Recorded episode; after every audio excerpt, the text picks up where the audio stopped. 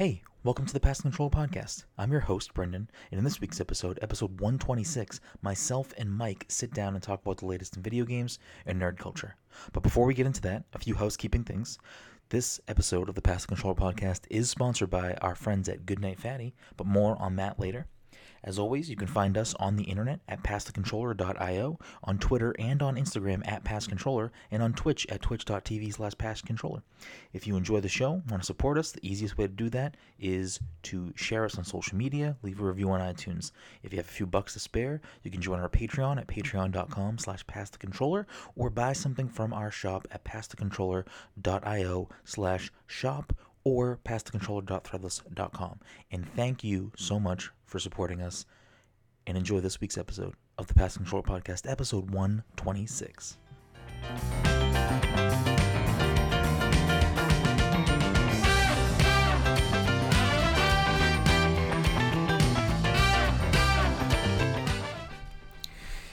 Oh my goodness, Mike.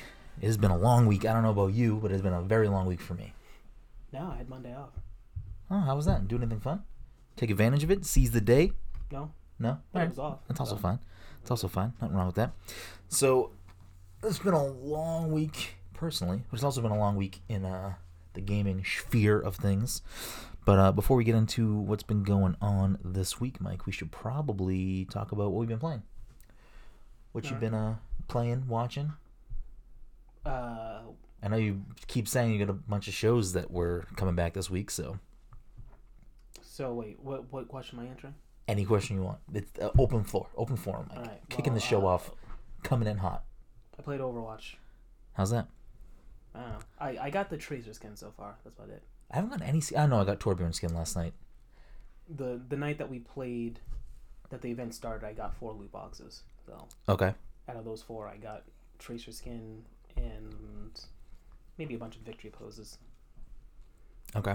Double check that. Yeah, I haven't gotten much noteworthy, like many noteworthy things from the event, but also from what I briefly looked at, I don't really care for much of the stuff in this event. Mm-hmm. I'm pretty much going to just save my coins for the anniversary event, hoping that everything gets put into the mix and I can just Yeah. buy what I'm what I'm looking for, which isn't really much at this point. Maybe something from last year's Halloween one because I don't think I played during that. Maybe. Uh, yeah. I mean, I'm not gonna bank on it. It'd be nice if they did it, but at this point, all I care about from this event is Reaper's current skin, and then I might buy some of the ones from last year's that I didn't get. From the From the Lunar New Year. Yeah. Interesting. Who, well, was last year? Last year was when they did the four. It was like the Who- Reinhardt, Zenyatta, Genji, Genji was one, and Zarya was one. and they were all like the. They were. It was like some, like It's a like story of about four kings or something. something. Like, the thing about it is that I only remember the the mythology behind. Oh it it, it was not Genji. I don't think it was Winston. Winston was Wukong. That was the year previous to that. Oh really? Then I don't remember what last year. Last year's it was Zarya, Genji, and I forget what the other two were, but the, I know the myth because it was in a season of Digimon, and I can't remember like how all the worked. This fucking guy over here with his fucking was crazy. The the four, they were called the Digi Sovereigns, but I forget what they're supposed to actually be. Oh, so then I think it. I th- actually I think it is just the something sovereigns. yeah. So, because I remember we looked it up when it happened because we were like, these are fucking dope. The Zenyatta one's nasty. Uh, Reinhardt's. I don't know if I like Reinhardt's. I have it. I just don't know. I don't remember what it looks like. So there was yeah, I think the year previous. Nah, well, that's what happened. The game's been out for like hundred years. Yeah. Uh, Uh, uh, Todd said that it's now getting a permanent twenty dollar price tag, which is news to. I mean, I didn't see that anywhere, but that's what he said he saw. He was like, "Oh, there's gonna be too many people flooding the servers." I'm like, I want more people to play this game. I want Overwatch to be like the game everyone plays. I mean, it's twenty dollars. I guess I'll get it for the PS4. I don't. I, mean, I don't know. I mean, if it is twenty bucks, maybe I'll do that. I don't need that. But if they make it run on Mac, then maybe I'll scoop up a Mac copy. Oh, Mac baby. Remember when we replaced my hard drive and Yeah. we We renamed named it it Mac, Mac Two? Uh, You named it Mac 2 Baby. Yeah, that's the one that's in this. No, it's not in this It's laptop. It's in the other laptop. Uh, that's what she said. Anyways, uh, so yeah, just been rallying some Overwatch, banging out the event. Anything else slide into your into your uh, gaming time? The nope. I'm th- uh, maybe maybe my day off. Maybe I like I played a little Beat Saber. I feel like that's been happening. I need to, I need to like figure out my VR schedule. I need to, I need to have like a certain amount of time allocated? Mm. I gotta move the table and like I gotta have the right proper space for it. But I wanna, I wanna spend some more time in Beat Saber and some more time in Firewall actually too. Um, I started doing the campaign in Beat Saber. I was like, all right, now that I played some songs, let me just see what the campaign's like. I started doing that as well. It's it's fun. It just gives you another like, It gives you like reason to play. Yeah, and it also explained to me like what I'm supposed to do to actually get more points. yeah. I did not know prior to that. yeah there's definitely like some some decent types of challenges you can add to each run and stuff and like i don't there's some songs that i feel like i'm pretty good at i don't know if i could actually play it on like you miss one note you fall like I you fail did I did that for one song. One song I did it I did it like thirty percent faster and I did it with no fail. and you fucking crushed it I beat it, yeah. but I still got like a B. does you clearly were you playing on the hardest difficulty No, I think I might have been playing on hard. so it's probably that and it's also oh well It, so it then tells you it tells you on the bottom like this is the highest score you can get and like it told me the way I was playing it the highest I could get was like double S.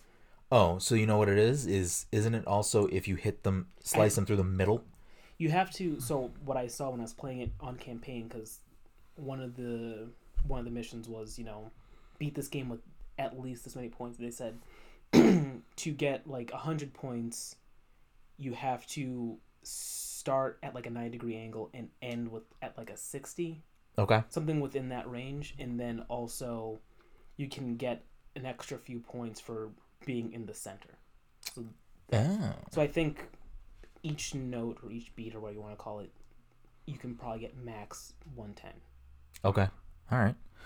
Interesting. Yeah, I definitely that's a game that I want to work back into my rotation. I just don't know how I can schedule that time out again to like have it so that I have time to move everything around, get get situated, have the camera fucking, you know, calibrated correctly Mm. and go from there.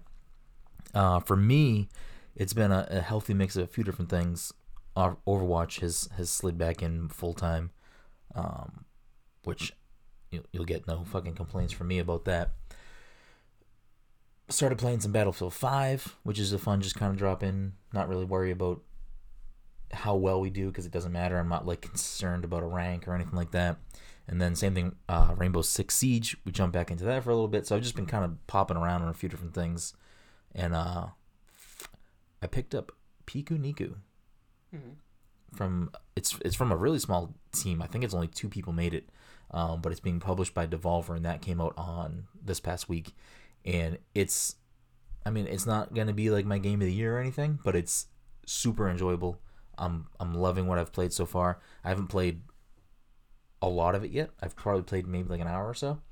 Uh, but from what I'm enjoying, it's just a fun little puzzle platformer. Cool, cool aesthetic. Um, I love the music. I love the sound design. It's just it's fun. It's funny. There's like good little dialogue sometimes. So I'm I'm excited to finish that. I don't know how long it is. It's probably only a couple hours.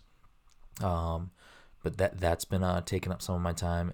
And then obviously one of the big things we'll talk about today is uh the Anthem VIP demo. I've been spending a few hours in that, and let me tell you, I'm fucking. I was already excited for that game. Already pre-ordered it. Already had it good to go.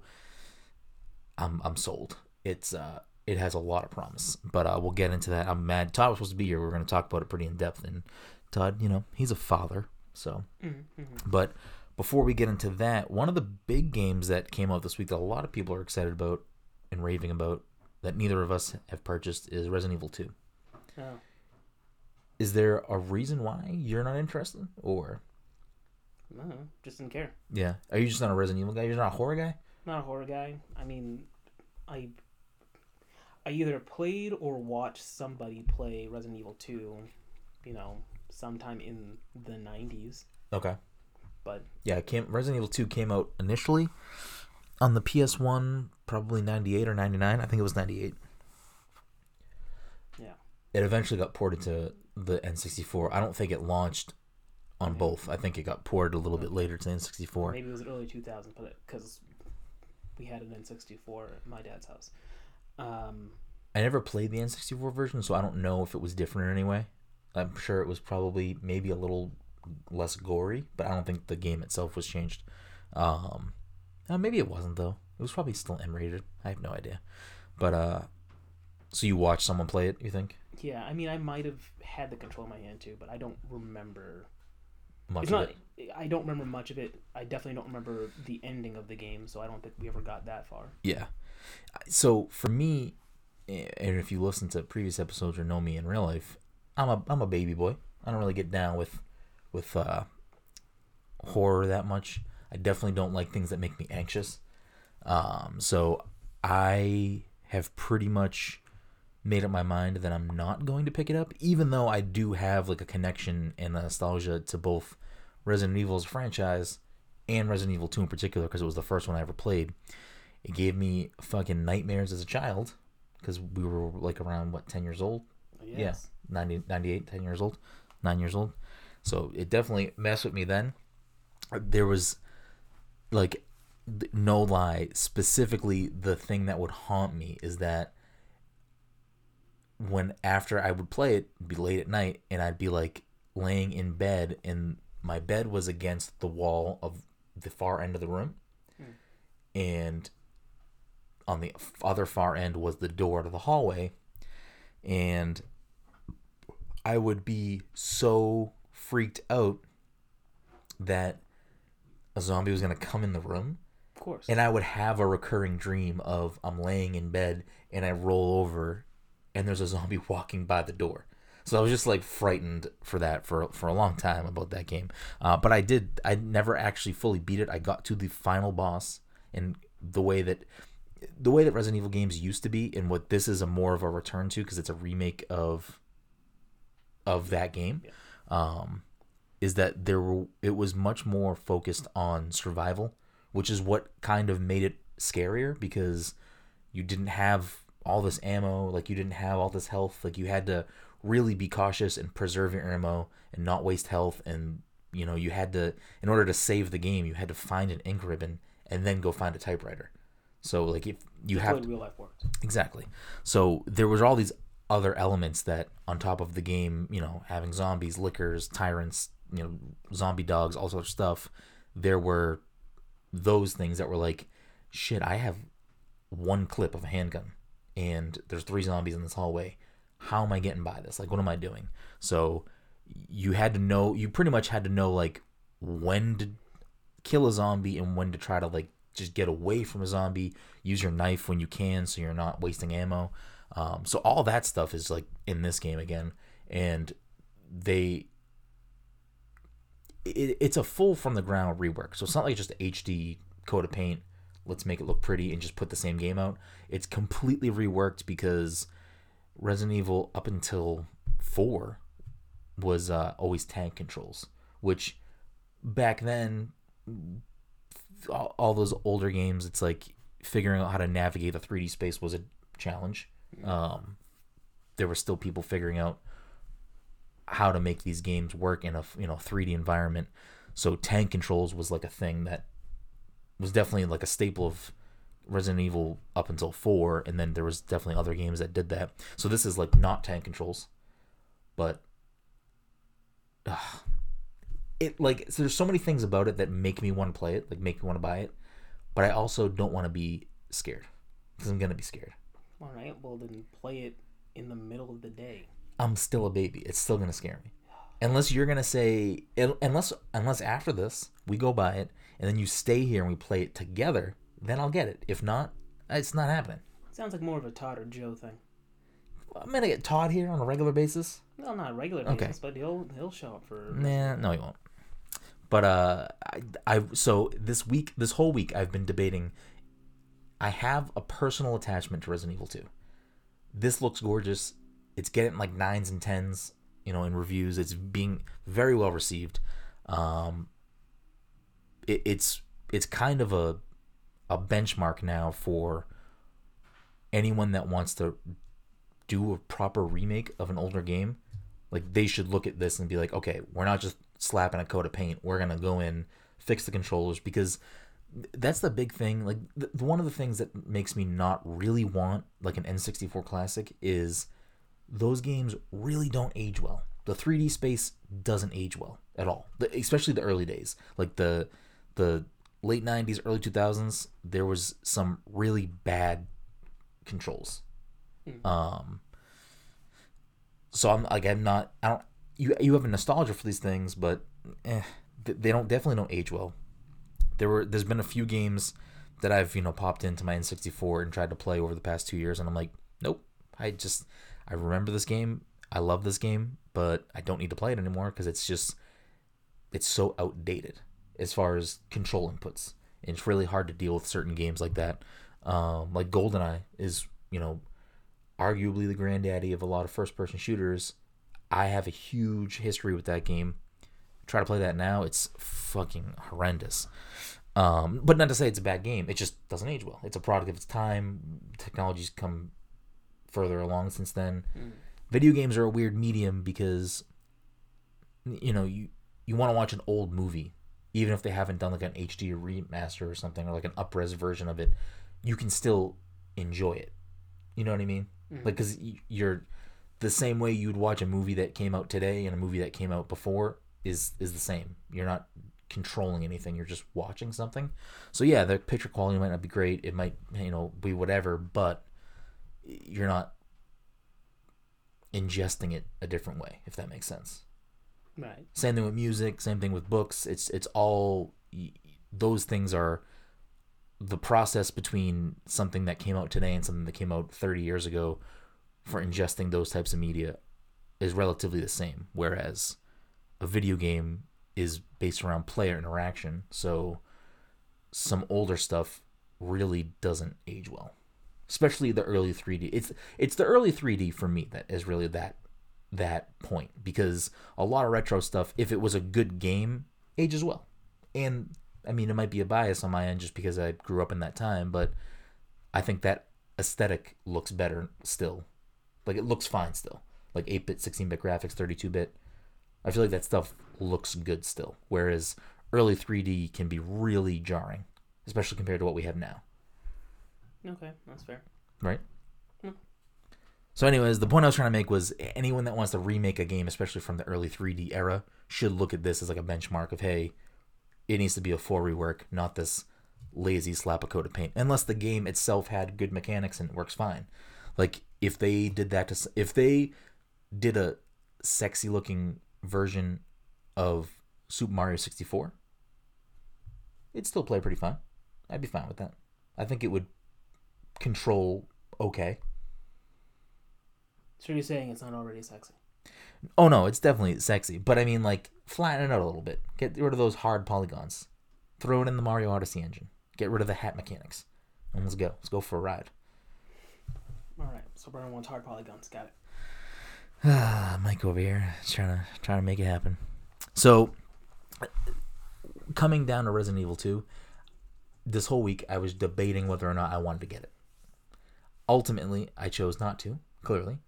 But the eve of the game coming out, it came on Friday. Yeah, it came on Friday. So Thursday night, I had a horrible nightmare that because I know Todd was getting it, I know Joe was getting it. Me and Todd were in Raccoon City Police Department. We were there. We were in that world. And that right there explains why they were overrun with zombies because they let you guys in the police department. We we were stuck in the lobby, and it was just it was a it was a fucking horrible nightmare. Like it just we couldn't find guns. We couldn't. It was just bad. It was really bad. And when I woke up, I was like sweating. I'm like Jesus Christ, I I can't buy this game. I'm not even playing it yet, and I'm having a nightmare. So I I I had to I had to realize, nope, you're a baby boy. Just own it. You're just a big baby boy. that was actually remarkably sad. That I had that nightmare. Yes. Uh, What do you want? I'm a baby boy. I'm okay with it. I own it. Have some dignity. Like I won't watch Get Out because I I am assuming it's too scary for me. And it honestly is not. Will you watch it with me? No. Then I can't watch it. I'm okay with that. I, I mean, well, the trailer for his newest movie Mhm. that looks legit scary. I definitely can't watch that. What's the name of it? Is it called Us? Mm-hmm. I I can't. The trailer fucked me up bad. Boom, boom, boom, boom. I got. Yeah, and it also it kind of might have ruined that song for me because now I'm just gonna have nightmares. Good. Are you gonna see that movie? I don't know. I saw Get Out largely because I had I got a free screener to it, and I like I enjoyed it, so it was good. Yeah, I don't know if I'll make the same effort to try and watch yeah. Us. Well, to be fair, I, I, I'm being a real big baby, but Get Out isn't actually that scary. It really is. It isn't, right? Mm-mm. No. So it's, it's a thriller. it's a thriller. It's got like tense moments, Yeah. but like nothing.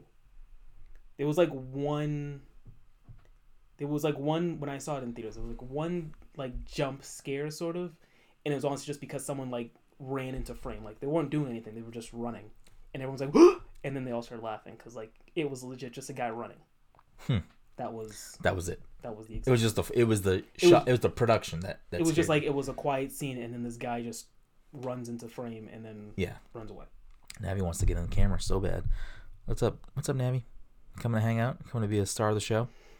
Um. So yeah, I, I don't know. J- just knowing that there will be elements that will make me like tense and anxious and, and uneasy, it doesn't get me excited to go put sit down and watch Get Out. Mhm. Um, so Resident Evil 2, unfortunately, as much as it looks gorgeous and I have that tie to it and the nostalgia and I like Resident Evil and I like Capcom, probably not going to to get down on that. Um, I did pick up a few other things though this week that I just haven't really started yet, but I will at some point.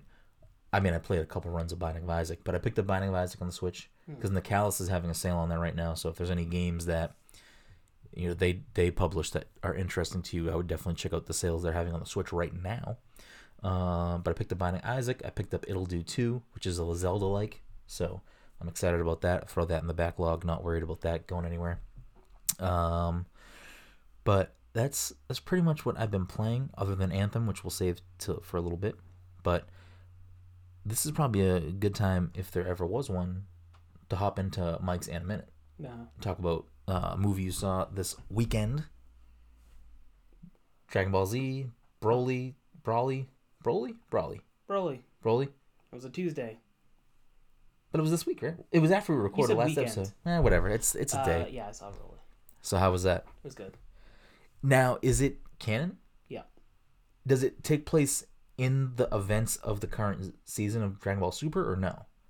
It takes place after the current season. Is it on a break right now? Yes. Okay, all right. So it's a. It takes place after the most recent season, and some of those events will tie into the next season, or no?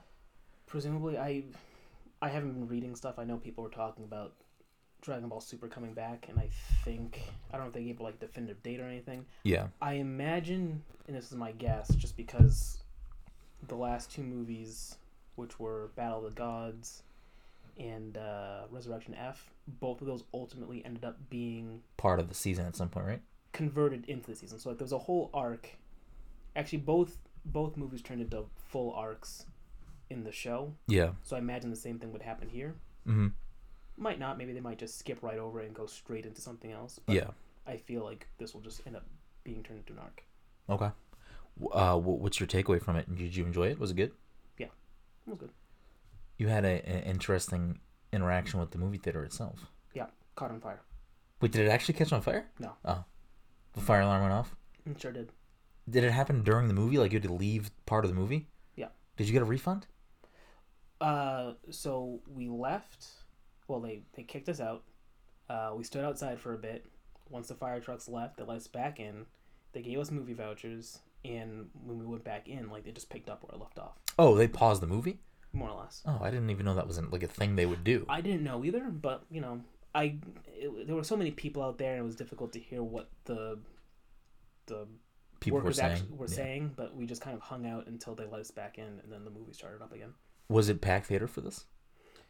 Uh, yeah, maybe. I mean, it was dark, uh, so I couldn't tell you for certain. But it seemed like the theater. If the theater wasn't packed, then you know there was like a handful of seats floating around somewhere. Mm. Okay. Yeah, but uh, it was a good film. and now I got a voucher to go back to that theater. Done and done. Is that what you used to go watch Glass? Because did you watch Glass this week as well? I watched Glass the next day, but I bought I bought that ticket uh, later, and I saw that at AMC. How was uh How was Glass? Still mulling that one over. Before we get into Glass, though, real quick, is Dragon Ball what is it called? Dragon Ball Super. What was the movie called? Dragon Ball Super Broly. There Is might it- have been a colon in there somewhere. Is it a is it a must see? Uh, I mean, I guess if you like Dragon Ball, Does it get Mike's stamp of a stamp of a must see? if you like Dragon Ball, All right, you heard it here. If Mike said if you like Dragon Ball, maybe go see this movie. yeah. that's what it Maybe it has a colon in it. He doesn't know. Uh, yeah, I saw Glass at the AMC, which I don't know if they've always done this, but uh, I know you're always like, bro, I love, I love the IMAX and Reading because they got the butt kickers and blah, blah, blah, popcorn. No, blah, blah, blah, blah." let, let's let's time out for a second.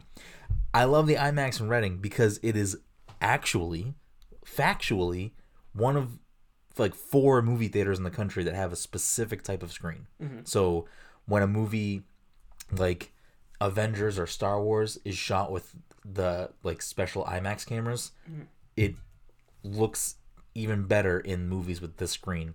There might be a few more of them now, but there's definitely none other no other ones in Massachusetts. I don't even think the other Jordans has the same screen. I think it's just Reading that has the screen. Um, so fuck you. That movie theater is great, but continue. So it has they have butt kickers in fucking AMC now. I guess because like I was sitting there like, you know. Hold on, do you not like butt kickers?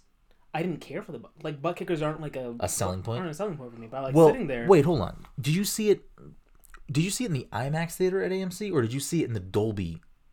I think I saw in the Dolby. So, I don't know if they're butt kickers, but the Dolby theater, when I saw Into the Spider Verse a second time, mm-hmm. Those seats rumble. it was fucking incredible. The sound is way better in the Dolby like the mm-hmm. Dolby Atmos, maybe. yeah, something. But it was like, The seats reclined in that one, right? oh my god, yeah, Yeah. it was fu- it was fucking dope. Yeah. It might it might also be an IMAX screen, but Mm-hmm. I think at least when we bought our tickets to see Spider Man into the Spider Verse a second time, it uh like it was specifically like the Dolby theater. It was like the only one in the in the thing that had like Dolby sound. I wasn't paying attention when I bought my ticket because what happened was here's what happened. Um, I so T-Mobile does this thing where like every, you know, everyone's every Tuesday they give out a thing. Yeah. They give out things. So I had like a five dollar voucher that I had to use within this app to buy tickets. Mm-hmm. So it's like, all right, let me let me just get a ticket for Glass, and I bought the ticket. I was like, all right, let me see it Sunday because I think it's gonna be quiet on a Sunday. Mm-hmm. Bought it, and it turned out to be free because I had like another voucher in there. I didn't realize that. Yeah. All these And- fucking free movies, Oh, Mike. fucking great news.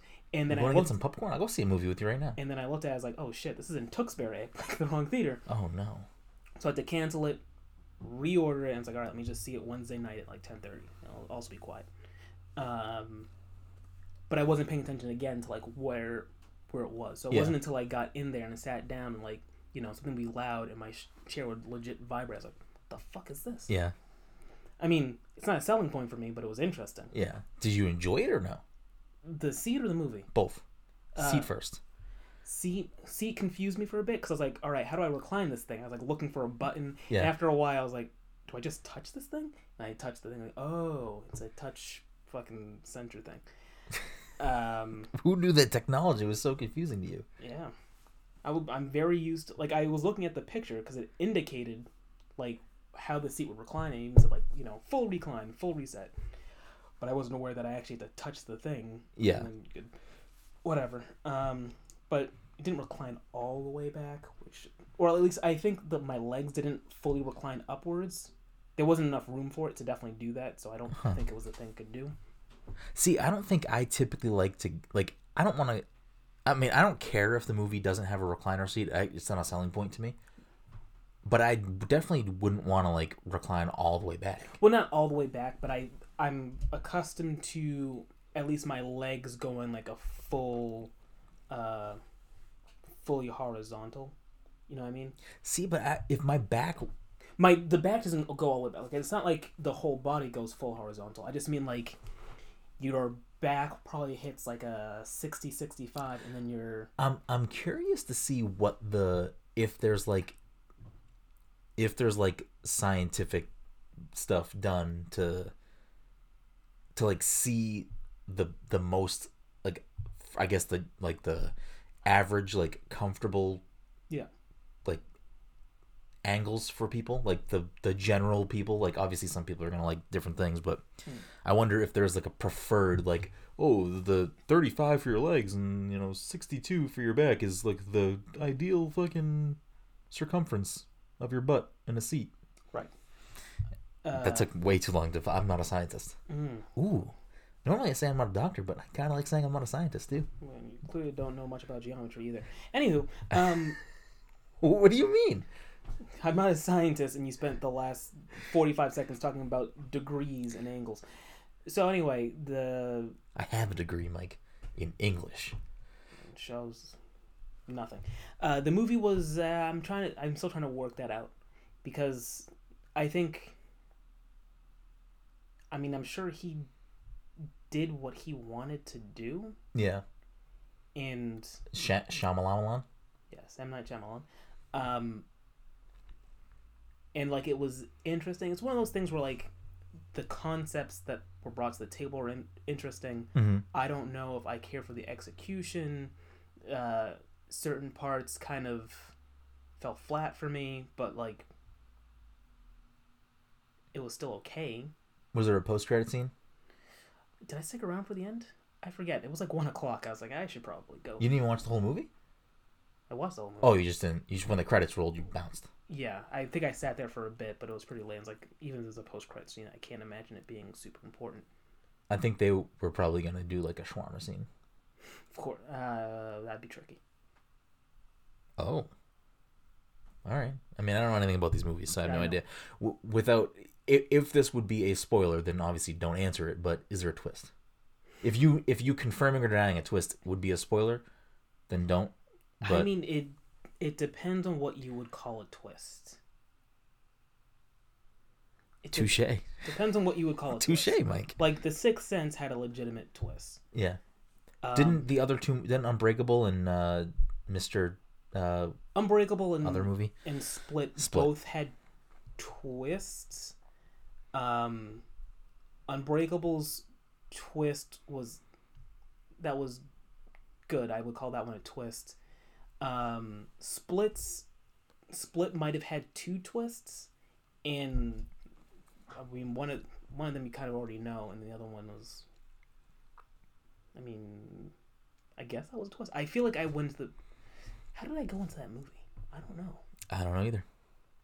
I don't because the other one I didn't really consider it a twist until someone like called it a twist, and I was like, ah, I suppose that's true. Did you see the other two in theaters or no? No. Okay. Um so would you say it's a movie like you want to like would you recommend that movie to anyone? Like what how do you feel about this movie, Mike? Like what would be Mike's uh final take here? Like you're still sussing it out. Still sussing it out, and also you. I mean, I can't really recommend to a person who hasn't seen the other two, or at least the first one. If you didn't see Unbreakable, then I think the movie lacks any real impact. Like you'd watch and just be like, eh. That makes sense, I guess. I mean, yeah, I mean that would be like see you later. Drive safe. Let me know when you get up there. Uh it yeah, I mean that I feel like that would make sense with anything that has sequ- Yeah. seq- mm, I don't say sequential parts, but has like an overarching story. You might miss out yeah, on some stuff. I mean, you could watch Unbreakable, you could watch Split independent of each other, but Glass, I don't think, I don't think you would really care about anything unless you saw at least one of the other two. Okay. Yeah, that makes sense. It's probably gonna be something that I pass on, unless like you know you decide you know what it's a fucking good movie you should go see it or someone else like Todd or something. Well. And even I, I don't. I, apparently, I just don't mesh with Todd's movie I'm not surprised. uh, things. Um, but yeah, so eh, Glass is a thing. Did it do well in the box office? Underperformed, but still did well. It was like number one. Let's see, it opened. What was it last weekend? Yeah, it must have been last weekend. So Mhm. it opened made 40 mil. I think they were expecting to do a bit more. Why would they be expecting to do more though? Uh, Do you know what the budget was for the movie? uh, I don't know it offhand. I think it was tracking to just do better. I think they were. I think just based off of like public interest in the film, it, was seemed like it was going to do better, Yeah. and it still did good. It's just not like they were probably expecting 60 instead of 40. Okay. Um, this actually, just because we're talking about movies, I this was not something I was debate like planning on going into in depth on the episode, but the Oscar noms came out. Mm-hmm. How do we feel about Black Panther being thrust into that category of Best Picture? It has other noms. I think it has like, like nine. I think. Uh, And I know Avengers: Infinity War at least has one for like uh, visuals or something. Uh, it might have more, but I'm happy that a movie like that, like a superhero movie, is being put in the category. yeah.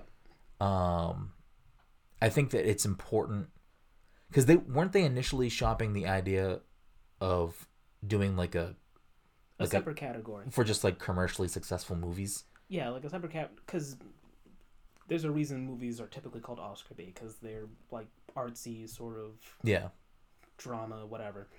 And a movie like Black Panther wouldn't get recognition for that. So they're like, hey, maybe we should make another category Yeah. for it. because when when the Dark Knight came out, it wasn't nominated for an Oscar, but didn't they give an honorary Oscar to Heath Ledger? I think he got something for like best supporting actor, something like that, like posthumously.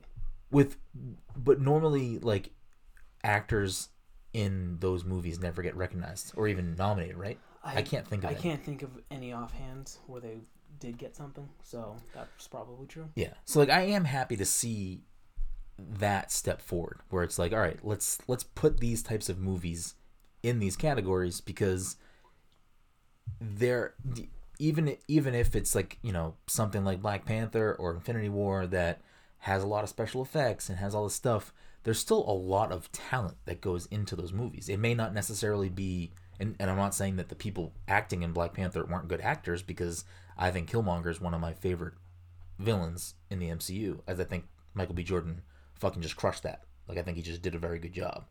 Um, I mean, I, th- I thought a lot of the fight scenes were choreographed well. Like I thought that was a good, really good movie. Um, so a lot of that stuff is important, and I feel like sometimes that stuff doesn't get recognized. Like I feel like when, and I could be speaking just way off tur off base here, but I feel like when Lord of the Rings was getting nominated for stuff, it, it never won Best Picture, did it? Can't remember. Was it nominated? It might have been nominated for Best Picture, one of them. Maybe it probably got some stuff for like visual effects. Yeah, but I feel it probably did. Maybe sound design too. I feel like someone like Andy Serkis, which again I don't think he was, but what he, did, he, he, sh- might have gotten he might have got some recognition for it. I don't remember. It might have been, but not as not as like a best actor though. I don't think. He it would have been at best best supporting actor. But I don't even think it was that. I think it was like something else. I think it was some other category, which I think is unfair because he, he is act like you're acting. You know what I mean? Like you're going through this transformation just as somebody else would who who's you know not covered up by you know tracking dots and making a CGI character come to life. I think that's important, and not to say that someone like Josh Brolin deserves to be nominated for his portrayal of Thanos, but there's a lot of stuff that goes on behind the scenes to make that come to life and there is an actor putting pouring everything into that you know what i mean? Um so i'm happy to see these types of movies break into these categories and them not make some stupid cheesy category like fan favorite film or whatever. They were going to call it something dumb like something that best like best pop culture film. yeah which to me is like kind of degrading. I feel like it's just like oh we're not going to recognize you as a as what we call a real movie. We're just going to make this bullshit category for you. Um i don't think it will win. I'm supposed to win.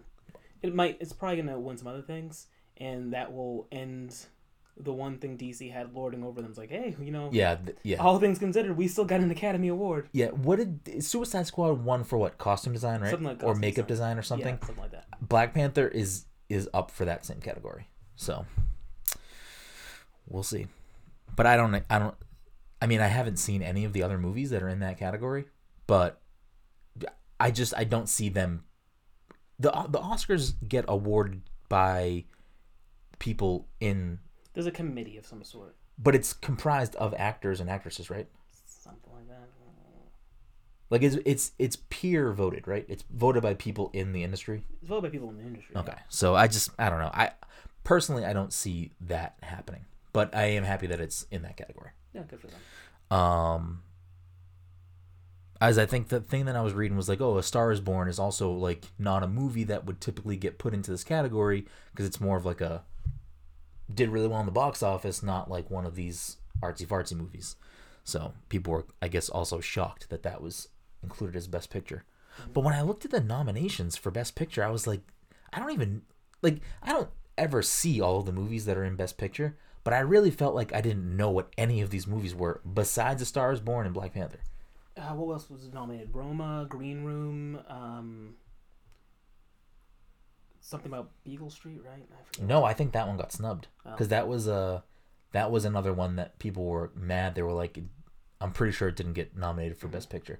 I think it got it might have been nominated for whatever the highest thing is, the Golden Globes, Okay. but I think it got an Oscar snub. uh, was Bohemian Rhapsody? Yes, that was another one that they were like, oh, it's a it's more of like a popular fan film and not typically what an Oscar Well, I movie mean, is. I've I would consider in the same group as like, you know, Ray or um, whatever the Ray Charles movie was. Uh, not Ray. I think it was just called Ray. no, I said Ray Charles, but I meant to say it was Jamie Foxx. yes, it was yeah. Jamie Foxx. But I said Ray first. I meant to say the Johnny Cash movie, whatever that one was called, Ring of Fire. I'd put it in the same category where like it's it's a biopic, which I feel still gets some sort like it's still Yeah, like a I guess. film. Oh, Vice is another one that's in that. So I did know Vice. I just didn't see it. Yeah, I did want to see Vice though. I forgot about it. I don't know. The Oscars are whatever. They still they don't even have a host, right? I don't know if they picked somebody yet. I I thought at some point they were trying to get the cast of maybe maybe the cast of Infinity War to do it. Like they were trying to get a bunch of MCU people to do it. I think I heard something along those lines. It was either the it was either like the Infinity War cast or Black Panther cast. I can't remember, but they were definitely trying to get just a slew of MCU people to host, like just swap out.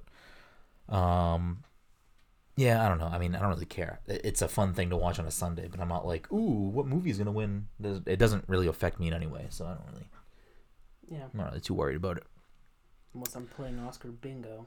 I think I think a lot of those award shows are slowly dying. Like I, I think the Oscars, the Grammys, I guess the Golden Globes, the Emmys. Mhm. I feel like a lot of those are kind of just they're archaic in a lot of ways.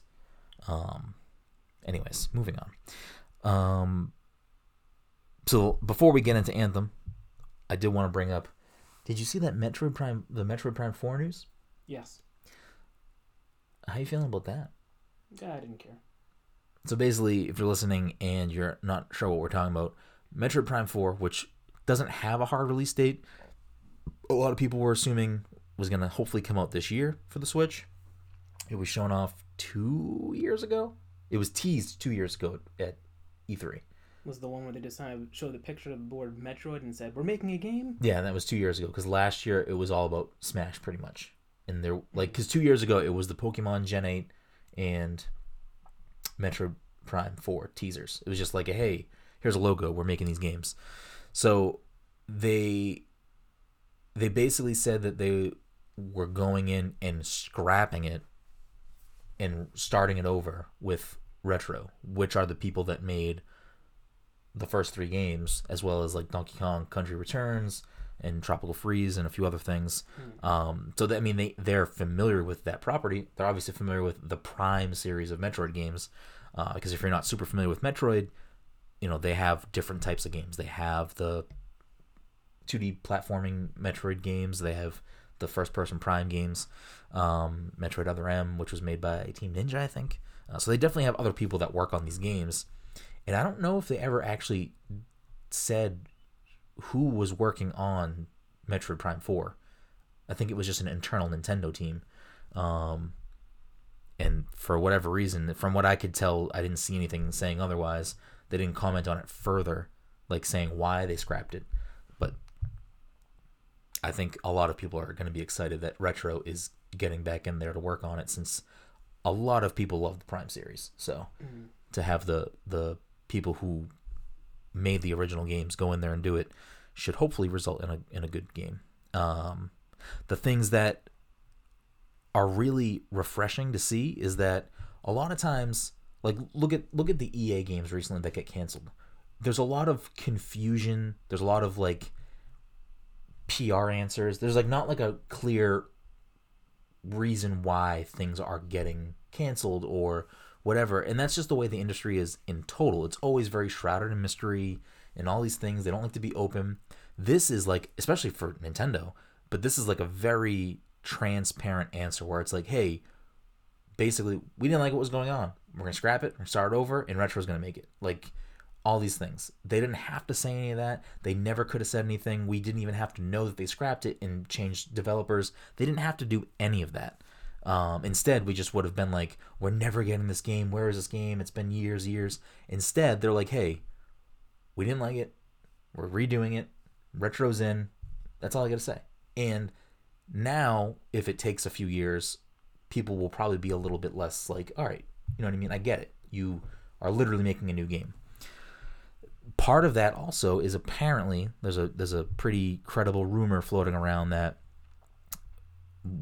I know like the week before the Game Awards there were a couple leaks that we were supposed to be getting Metroid Prime Trilogy remaster for the Switch and it was supposed to get announced at the Game Awards that didn't happen we've been kind of radio silent on that type of announcement in, at all. But apparently there's a credible rumor going around saying that what Retro was working on was that HD remaster and they're done with it and it's finished and the game is done but now they've just been working on four.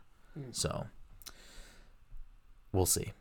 And if and if that's the truth i think it will put a lot of metroid fans at ease if it's like hey we're not going to get metroid prime 4 for maybe a couple years but maybe later this year we're getting a trilogy Mhm. you know remaster for the switch i think i think that will make a lot of people happy if that's you know obviously what would ideally make everyone happy is is the new game but i think supplementing that gap of time with the trilogy remaster i think people will really be on board with that especially because a lot of people probably still haven't really played that series or maybe only played the first one didn't play the second and third one because it, it was they were all three of them were on the gamecube and i know they eventually they made a wii trilogy and put it on the wii as well but the GameCube was also kind of an underperforming console for them. So there's definitely a, a large group of people that probably haven't played the Prime series.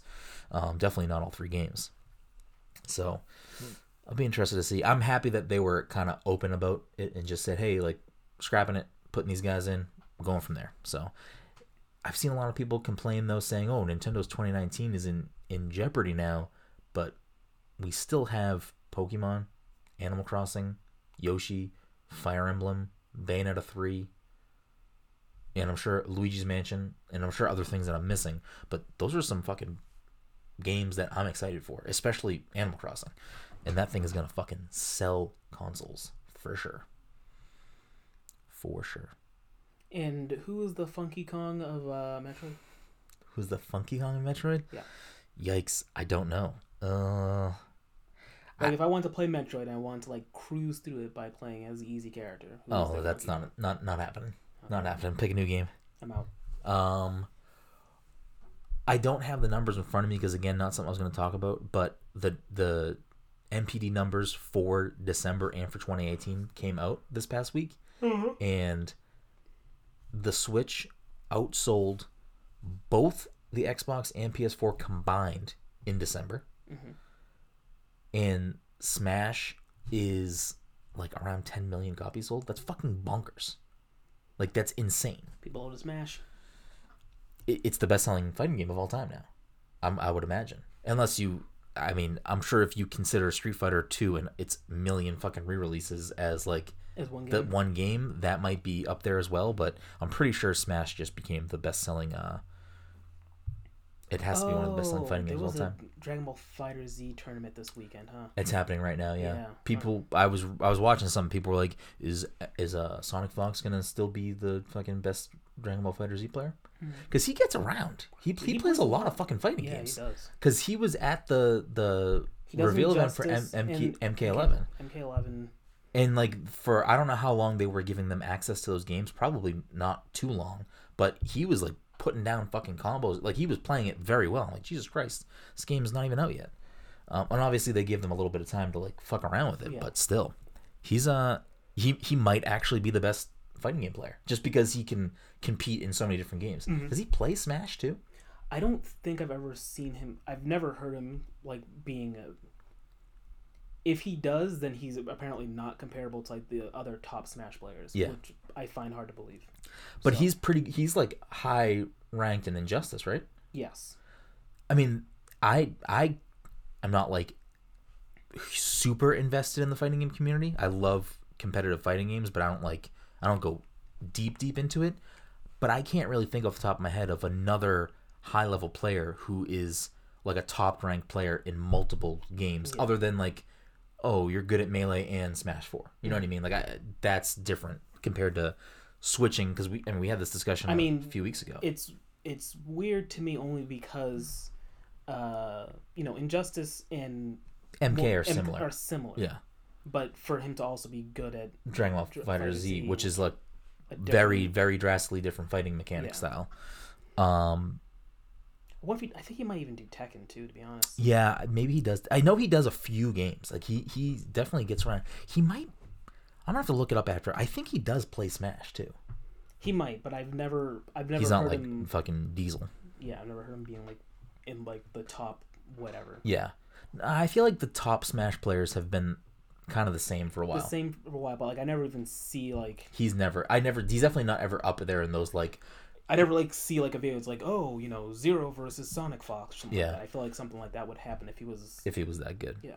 Maybe it's the next thing he goes after. I mean, that's there's definitely room for someone to be like, I'm gonna go out there and be the fucking just best fighting game player. Mhm.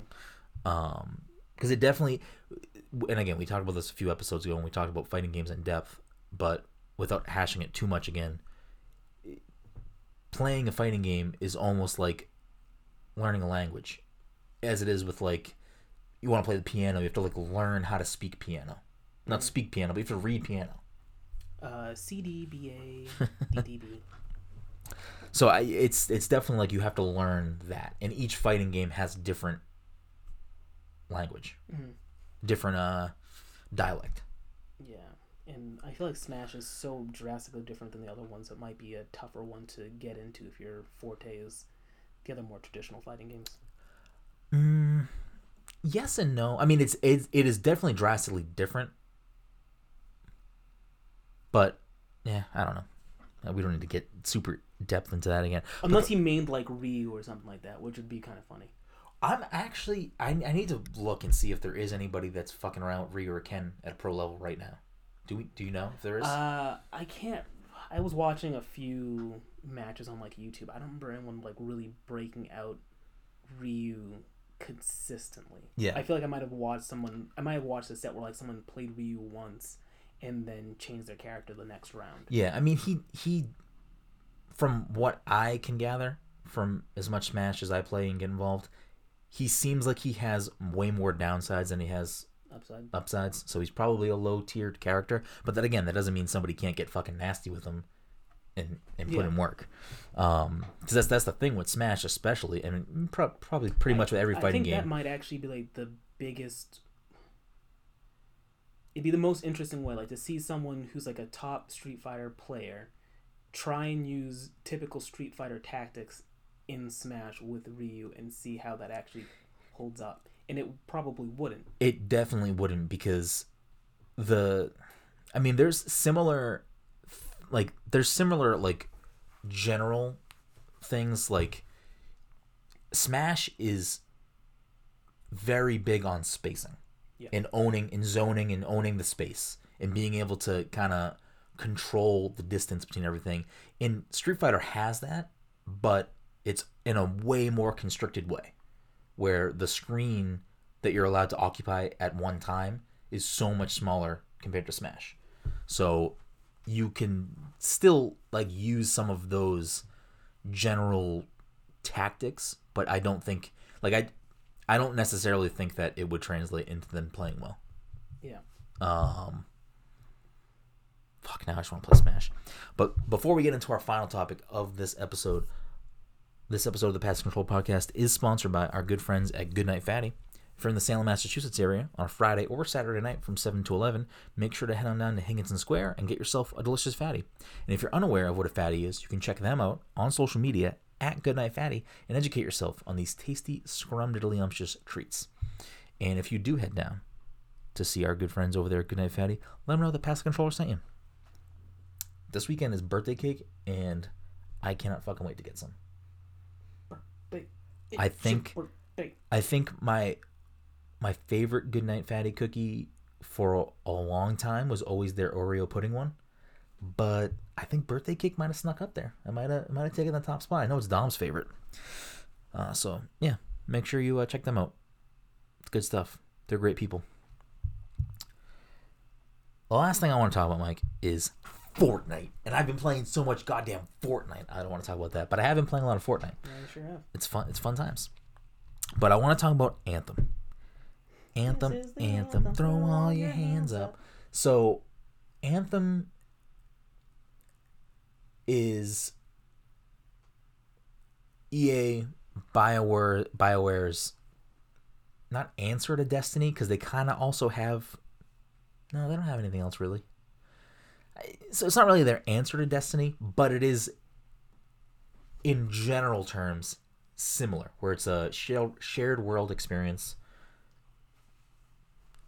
console version-ish MMO because it's not like a full MMO but it is an MMO RPG third person. I was so excited for this game hesitant still had my precautions I still pre-ordered it I was like uh, this is I I love BioWare they're a developer that I enjoy a lot of their games. EA, not so much. But I'm not like on the EA hate train that everyone seems to just jump on quickly. I just don't really play a lot of EA games, uh, typically. Mostly because they're sports games, and I just don't really play sports games anymore. But part of what was making me think, just ba- based on what I saw, based on what I read, based on what I was seeing out there, I was like, all right, Anthem seems like it's going to do what I want. It's going to be for me. But also going on in the background, I'm like, BioWare's last game was Mass Effect Andromeda. And I love Mass Effect. That game was not received well. It had a lot of issues and it didn't grab my attention, unfortunately, which was a game I was really excited for. EA has been going through the fucking ringer when it comes to things like Battlefront 2, Battlefield V, and I'm sure other things that I'm just not coming to my brain right now. But they they also are in this weird space of like negative press, negative press, canceling Star Wars games, Battlefront 2's microtransactions, Battlefield V getting pushed release date, and then not having its battle royale mode at launch, and all these other things. They're in this weird murky space where they don't have great press right now. BioWare, same thing. Mass Effect is shelved for the foreseeable future. We have no idea when we're going to ever get a Mass Effect game again. Um, this game needs to be a home run for BioWare and for EA. So I feel like just because of what they have going on outside of this game, they know they need to make a really good game. They also have the benefit of, again, not really the same game as like a Destiny or like a Division, but they have the benefit of coming out after these games where it's like we can look at what Bungie in in Blizzard Activ- Activision did with Destiny 1 and now Destiny 2, what pissed people off, what didn't work, what did work, the changes they made over time because Destiny vanilla has some issues, but the expansions they put out afterwards fixed a lot of the things that people cared about. And Bungie's always just been really good about listening to their community anyway. They're very involved with their player base and they want to make them happy. So they do a lot of stuff like that. But what BioWare and EA have now is the ability to look at those things that did and didn't work for a game like Destiny and Destiny 2 and not repeat those mistakes. The VIP demo launched this weekend for people that either pre-ordered the game or got invited to the demo. It starts you at level 10, goes up to level 15. You can't do everything. You can do some things. You can customize stuff. You can't do everything. It had horrible server issues. It still has some kinks, especially on Xbox. I think PS4 and PC have been ironed out for the most part, but I know at least earlier today the Xbox stuff was still kind of up in the air. I was lucky enough to get in for a few hours yesterday, so I got to play. It started at 12 p.m. Uh, East Coast, or noon rather. Started uh, yeah, still 12 p.m. I don't know Yeah. why I just did that. Um, so it started at noon East Coast time, 9 a.m. or whatever, uh, West Coast time. I tried. I was sitting here ready to go, ready to start streaming it, and as soon as I tried to get in, it was constant, just getting booted, getting booted, getting booted. I eventually got lucky and got in, got to play for like a solid hour and a half, two hours before I then got booted and couldn't join back in for a long time. Um, last night I got back in and I got to play for another couple hours and it was phenomenal. What I can say is, I all the issues aside, there's a bunch of people that are complaining about the issues of this weekend and blah blah blah. A big part of this type of thing though is like specifically to figure this stuff out right now. So when the game launches on February 22nd, it doesn't break on the first day. Like these types of things are meant for server stress tests and, and making sure that you know maybe something a, a tester or or quality assurance person missed doesn't happen you know when the game comes out. Like that that's the point of these types of of obviously they want to get people in there and get people playing it to talk good about it hopefully and and all that stuff. But a big part of it is like a final let's make this sure you know once we fucking flip the switch on servers are working people are getting in no issues. So they're working all that stuff. They're working really hard to make sure that this stuff gets gets fixed this weekend. Um but from what i could play mike fuck. It without sounding too derivative what bioware in my opinion what bioware has done with the flight and movement in this game is what insomniac did with the movement in spider-man. Hmm. Like if there was a game that was ever going to catch the mechanics of iron man like this is it. Like they could take this engine get the marvel license and then also go make an iron man game. Because it, it it just the way that you go from not flying to flying in a snap and how you make your character do that is so seamless and it just it feels good. Like i'll later if you want i'll pop it in just so you can feel it if you want to you mm-hmm. taste it for take it for a run. But it's literally like you if you're playing with the vanilla controls you jump click down the left joystick and you fucking throw your boosters on and you're just going. And it controls so good and it feels good and the environment doesn't feel small so you don't feel like you're just like flying into a wall. Like you feel like you just have all of this space to move around and the gunplay feels it, it's good. It's like this is a game for me. Like this is a brendan ass game and i'm fucking so excited for it. I really really hope that this ends up being something that they continue to support over time which their plan is to now obviously. But uh i'm i'm excited for it. And i know that you're not. Is there a reason why this type of game doesn't appeal to you Uh, no, probably not. Yeah, I'm trying to think about it. I guess I, um, hmm. Hold on, let me compare this to games I normally do play. Yeah, which is just Overwatch at this point. and Overwatch isn't really a commitment. Yeah, I can hop into an Overwatch thing and assuming things go well or things go horribly, horribly wrong, I'm in and out five, ten minutes, one match. yeah Um, because I'm typically not doing competitive. I'm just doing some quick arcade stuff, mm-hmm. in and out. I feel like that game, the way you describe it, too much going on. in what way just like the leveling up and weapons and all that Yeah, it sounds like sounds like a hassle.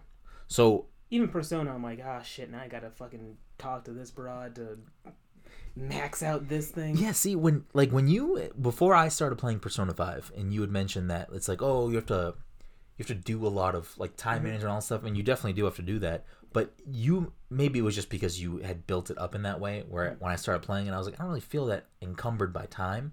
Um, I didn't feel that way until maybe where I'm at now, where it's like I probably need to level up certain things and make sure that I have money to buy certain stuff yeah. in order to actually get through what I'm trying to do. hmm So I'm at this point now where, like, for instance, I'm in a palace and I feel as though I might not be prepared enough to actually make any real progress in there, but I just showed up in the palace. So if I if I were to leave, that means I essentially wasted that day. Okay. Interesting. So I'm like, well, I either have to try and manage to get through this, or I have to call this chalk this day off as a loss, and then I have I mean, you could always still go th- go around and just like fight regular people in the palace to like level up and stuff. I could, but my point is where I'm at now. I think I might actually be too low a level to actually pull that off without burning through all my resources in one match, and then basically I can't find anybody else. Like I, I think right now, if Hmm. I were to leave my safe room, Are you in Mementos or you're in a palace? I'm in a palace. Hmm. If I were to leave my safe room right now and fight the first guy I see, he's either going to beat me or I'm going to win with a sliver of health left and burn all my resources healing everyone up and then having nothing the next person I fight. Interesting. Gotta manage that shit. Yeah. Um. Yeah, that's unfortunate because I, I I do think that you would enjoy this type of experience if you hopped on and played with all of us. Because that's the only way a game like this survives for me is that if people continue to play it with me. Like i would love to play destiny still but i know no one else will hop back in that. Um i would love to go back into monster hunter but joe moved to ps4 and i know todd and dom are not going to play it so certain games like that definitely can get stale if you lose a core group to play with. Um, but I think this is going to fill that void of my like grindy game that I kind of need at the at the current time. Um, Maybe that's what I don't want. I don't want to grind a game, and I also don't want to be stuck to someone else's schedule because I know I'm not going to play that myself. yeah, At the same time, there was a period of time where I would dread my phone buzzing, being like, "Hey, get on this game right now!" Like, oh shit, I I didn't really want to do this right now. yeah. Well, that's a whole other topic, and that I have gotten a lot better about when like Todd or Julian or someone else will send me a text and be like, "Get on." I've just gotten better at saying no or just not responding. Yeah. Um, just because sometimes if you don't want to play, just just don't play. You know what I mean? Like you have you have to like just get get with it. That's why whenever I text you, I don't say get on Overwatch Mhm. anymore. I just say, hey, we're hopping on if you want. Mhm. You know what I mean? So it's like a there's no commitment, no pressure. Like do your thing. I Yeah. I'm not I'm not trying to force you. Where if this was two years ago, I'm texting everyone like we're on Overwatch, get the fuck on. Over-" Like you know what I mean? Like get Yeah. the fuck on. Um, I, I get it now, especially like the older that we get, which is like I hate saying that, but the older that we get, I definitely look at things in a certain perspective. I'm like, yeah, you know what? Like, uh, video games should ultimately just be a thing to have fun, and I don't want to be stressed out too much or stress other people out. Um, but in the same regard of like a game like Anthem or, or The Division or uh, Overwatch, or no, maybe not Overwatch, but uh, Monster Hunter, where you definitely it it's an enhanced experience if you have a regular group of people to play with. If we were in that cycle of like, all right, cool, like we're all playing this game, I'm still gonna play it solo too because I'm gonna be like, no, when when we do all hop back on together at some point, I want to be fucking doped up. Like I want to look good and fucking have those guns and shit. Um, but yeah, to, to kind of wrap up my initial thoughts on playing through Anthem, which we're gonna play more of tonight. Todd already all day texted me. I can't stop thinking about Anthem. Uh, it's it's gorgeous. The customization options, at least in the demo, are like my. Did I show you a picture of what my Hmm. javelin looks like? I got that bright pink, bright green. I'm looking good, feeling great. Um, ah, the the movement just feels good. The gunplay to me feels great. I love RPGs, so all of those other aspects working really well, blended with the RPG stuff. For me, it's it's a no brainer. This is going to be a great game for me. Um, You said you click the left joystick to fly. yes. I'm pretty sure my controller always sticks on that. I wouldn't be able to play this game. Oh my god, we'll buy you a new controller. We'll clean your controller. Uh, so a quick story. So when I finally got into the demo, if at any point someone in the game or something, some dialogue box popped up telling me how to fly happened, I definitely didn't read it or hear it or completely missed it. I played for about a solid 20 minutes before I'm like, I'm like, do I have to unlock something to fly? Like, do I have to get a specific part to add to my suit? Like, I don't know. Granted, again, the, the demo puts you at level 10, puts you kind of there. I think purposely, so it's like, hey, we just want you to get how this game plays. We don't really care, because like, nothing carries over. So you're not like, we don't don't get attached to what's happening here. Just enjoy playing it and, and seeing if it's something you like. Um,